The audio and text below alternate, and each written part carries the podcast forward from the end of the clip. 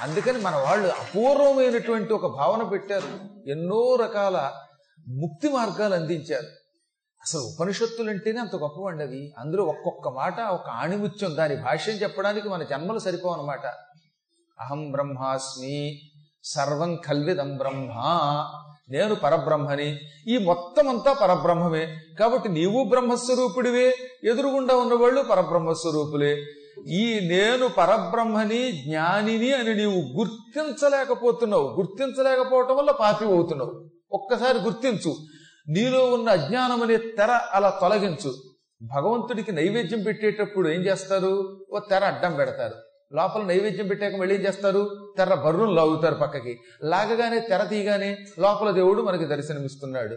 మనలో కూడా అజ్ఞానం అనే ఒక తెర అడ్డంగా ఉన్నది. ఈ అజ్ఞానం అనే తెర వల్ల మన హృదయములో ఉన్న పరమాత్మ మనకి దర్శనమివ్వడం లేదు. దాన్ని మనం బయటికి తీయాలి. తీయాలంటే ఈ చరాచర జగత్తులో పరబ్రహ్మ తప్ప మరొకటి లేదనే భావన రావాలి. అందుకే కబీర్ దాసు ఘుం ఘటక పట ఖోల్లురే తోకో రాము మిలాయ్ ఘట ఘటమే వహ సాయి రమత కటుక వచనమత బోల్లురే అన్నాడు ఆయన. నాయన నీలో అజ్ఞానం అని ఒక తెర ఉన్నది. ఈ తెర అడ్డంగా ఉండి నిన్ను నీ దేవుణ్ణి చూడకుండా కాపాడుతోంది. నీ దేవుడికి నీకు మధ్యలో అజ్ఞానం అనే ఒక తెర ఉన్నది. నీకు కళ్ళున్నాయి. ఎదురుగుండా దేవుడు ఉన్నాడు కానీ ఆ దేవుడిని నీ కళ్ళు చూడలేకపోతున్నాయి. కారణం నీ కళ్ళకి ఒక తెర అజ్ఞానం అనే పొర అడ్డంగా ఉంది. ఈ ఆవరణ తొలగించుకో. అప్పుడు నీకు ప్రతి ప్రాణిలో పరమాత్మ కనపడతాడు. అప్పుడు ఏ ప్రాణిని నువ్వు ద్వేషించవు. వాడికి బుద్ధి చెప్పడానికి చెబుతావు తప్ప మంచి మాటలు వ్యక్తిగత ద్వేషం ఉండదు. రాగద్వేషాలు ఉండవు. మహాత్ములకి రాగద్వేషాలు ఎందుకుంటాయి? రాముడికి రావణాసుడి మీద కూడా ద్వేషం లేదు. రావణుడు చేసిన తప్పు మీద ఆయన ఆగ్రహించాడు. ఆ తప్పు దిద్దుకోవడానికి అవకాశం ఇచ్చాడు. అవకాశాన్ని వాడు సద్వినియోగం చేసుకోలేదు. దాంతో పోయాడు. అలాంటి వాడిని ఉపేక్షిస్తే ప్రమాదం కాబట్టి చంపవలసి వచ్చింది. కానీ వ్యక్తిగతంగా రాముడికి ఎవరి మీద ద్వేషం లేదు కాబట్టి రామాయణంలో ఏమన్నాడు? రావణాసుడు చవగానే మరణాంతాని వైరాణి. వైరములు మరణంతో పోతాయి. వాడు చచ్చిపోయాడు ఇంక వాడితో వైరం లేదు. వాడిని తగలబెట్టి హాయిగా వాడికి చెయ్యవలసిన కర్మలు చెయ్యి అన్నాడు. ఎవడైనా చచ్చిపోయిన శత్రువుని అలా గౌరవిస్తున్నాడా? మీరు ధర్మరాజును చూడండి. పరమ దుర్మార్గుడైనటువంటి దుర్యోధనుడికి దహన సంస్కారాలు చేయించాడు. తిలోదకాలు ఇప్పించాడు. వాడి పేరు మీద వాడు ఉత్తమ గతులు పొందడానికి దానములు చేశాడు ఆయన. తెలుసా? చచ్చిపోయినా సరే వాడికి రావణాసుడికి విభీషణుడి ద్వారా కర్మలు చేయించాడు రాముడు. వాళ్ళు దేవుళ్ళు అందువల్ల. వీళ్ళు దేవుళ్ళు కాడు. వీళ్ళు పరమ క్రూరులు రాక్షసులు అన్నమాట. ఏది చచ్చిన తర్వాత కూడా ద్వేషం పెట్టుకుంటే. అందువల్ల ఇక్కడ సాధ్యమైనంత వరకు మనం ప్రతి ప్రాణిలో ఉన్న పరమాత్మను చూడాలి రాగద్వేషాలకు అతీతంగా ఉండాలి.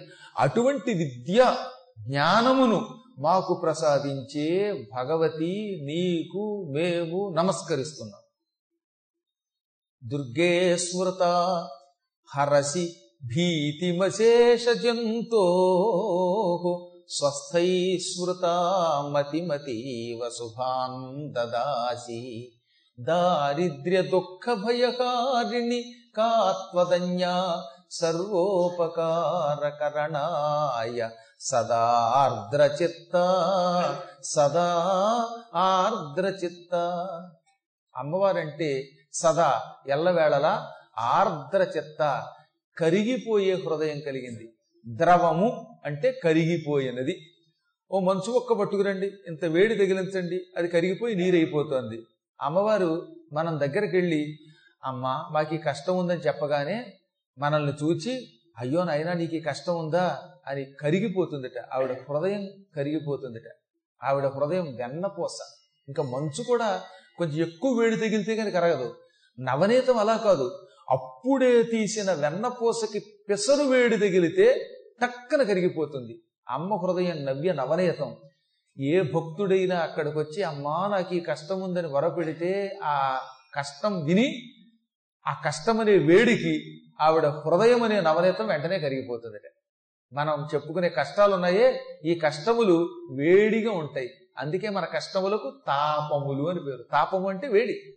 మన దగ్గర మూడు తాపాలు ఉన్నాయి ఆధ్యాత్మికం ఆది భౌతికం ఆది దైవికం ఈ మూడింటిని తాపత్రయము అన్నారు. మూడు రకాల ఉష్ణములు వేడులు ఉన్నాయి మన దగ్గర.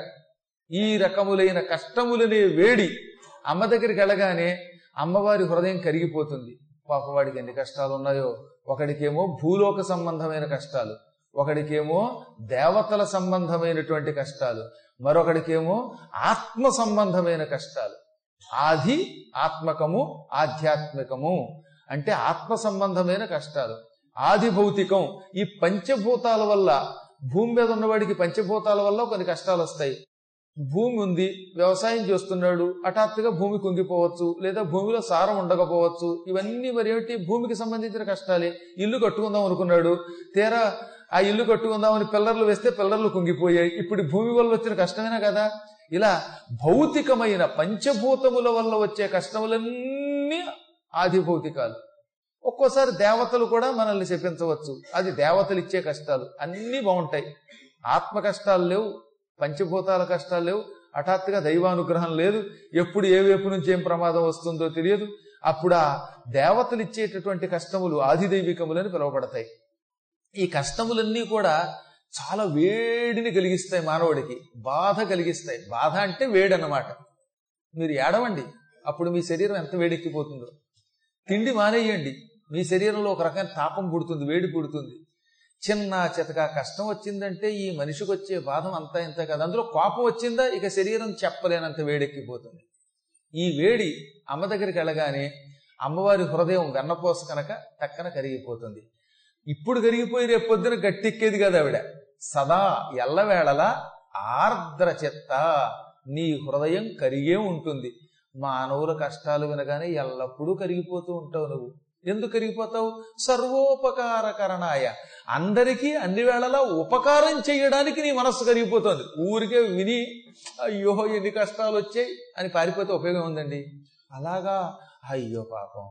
అంతేనమ్మా మా అనవుడు అన్నాక కష్టాలు వస్తాయి. మీ కష్టాలు పెట్టే జాలేస్తుందండి అని ఇలా రెండు నీళ్ళు గార్చి ఎందుకైనా మంచిది పారిపోదాం మళ్ళీ లేకపోతే వీడు వంద రూపాయలు అడుగుతాడేమో అనేవాడు చాలా మంది ఉన్నారు వాళ్ళ హృదయం కరిగితే ఉపయోగం ఏంటి? కరగకపోతే ఉపయోగం ఏంటి? ఇవన్నీ నాటకాలు. ఎక్కువ మంది భూలోకంలో మానవులు కష్టాలు ఉన్నంతసేపు అయ్యయ్యో అన్నిటికీ ఆ దేవుడే ఉన్నాడు వీడు మాత్రం లేడు. అన్నిటికీ ఆ దేవుడే ఉన్నాడమ్మా నీకు. దేవుడే చూసుకుంటాడు దేవుడే అని వెళ్ళిపోతారట. అమ్మ అలా అందం. సర్వోపకారకరణాయ సదార్ద్రచిత్త ఎల్లప్పుడూ అందరికీ ఉపకారం చెయ్యడం కోసం ఆవిడ మనస్సు కరిగిపోతుందట. మనం కష్టం చెప్పాం. చెప్పగానే ఆవిడ మనస్సు కరిగింది. కరగ్గానే ఏం చేస్తుందనమాట వీడికి ఏం కావాలో విని కావలసిన సహాయం అందిస్తుంది. అందిస్తే అమ్మ అంటాం. అందించకపోతే బొమ్మ అంటాం. ఆలోచించండి ఒకసారి ఇప్పుడు ఆవిడ అమ్మ ఎప్పుడూ ఇస్తుంది.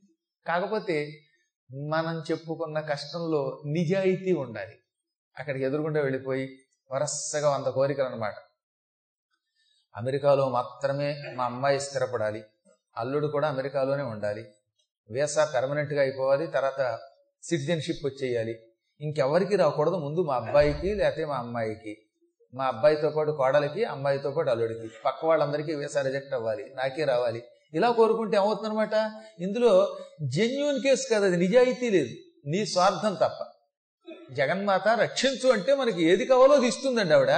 మన కష్టాలు ఆవిడికి తెలియవా? దగ్గరికి వెళ్ళినప్పుడు వీడికి నిజంగా కష్టం ఉన్నదా లేక ఓ ఎన్నున్నా ఇంకా ఇంకా కోరుతున్నాడా? అనుకుంటుంది ఆవిడ.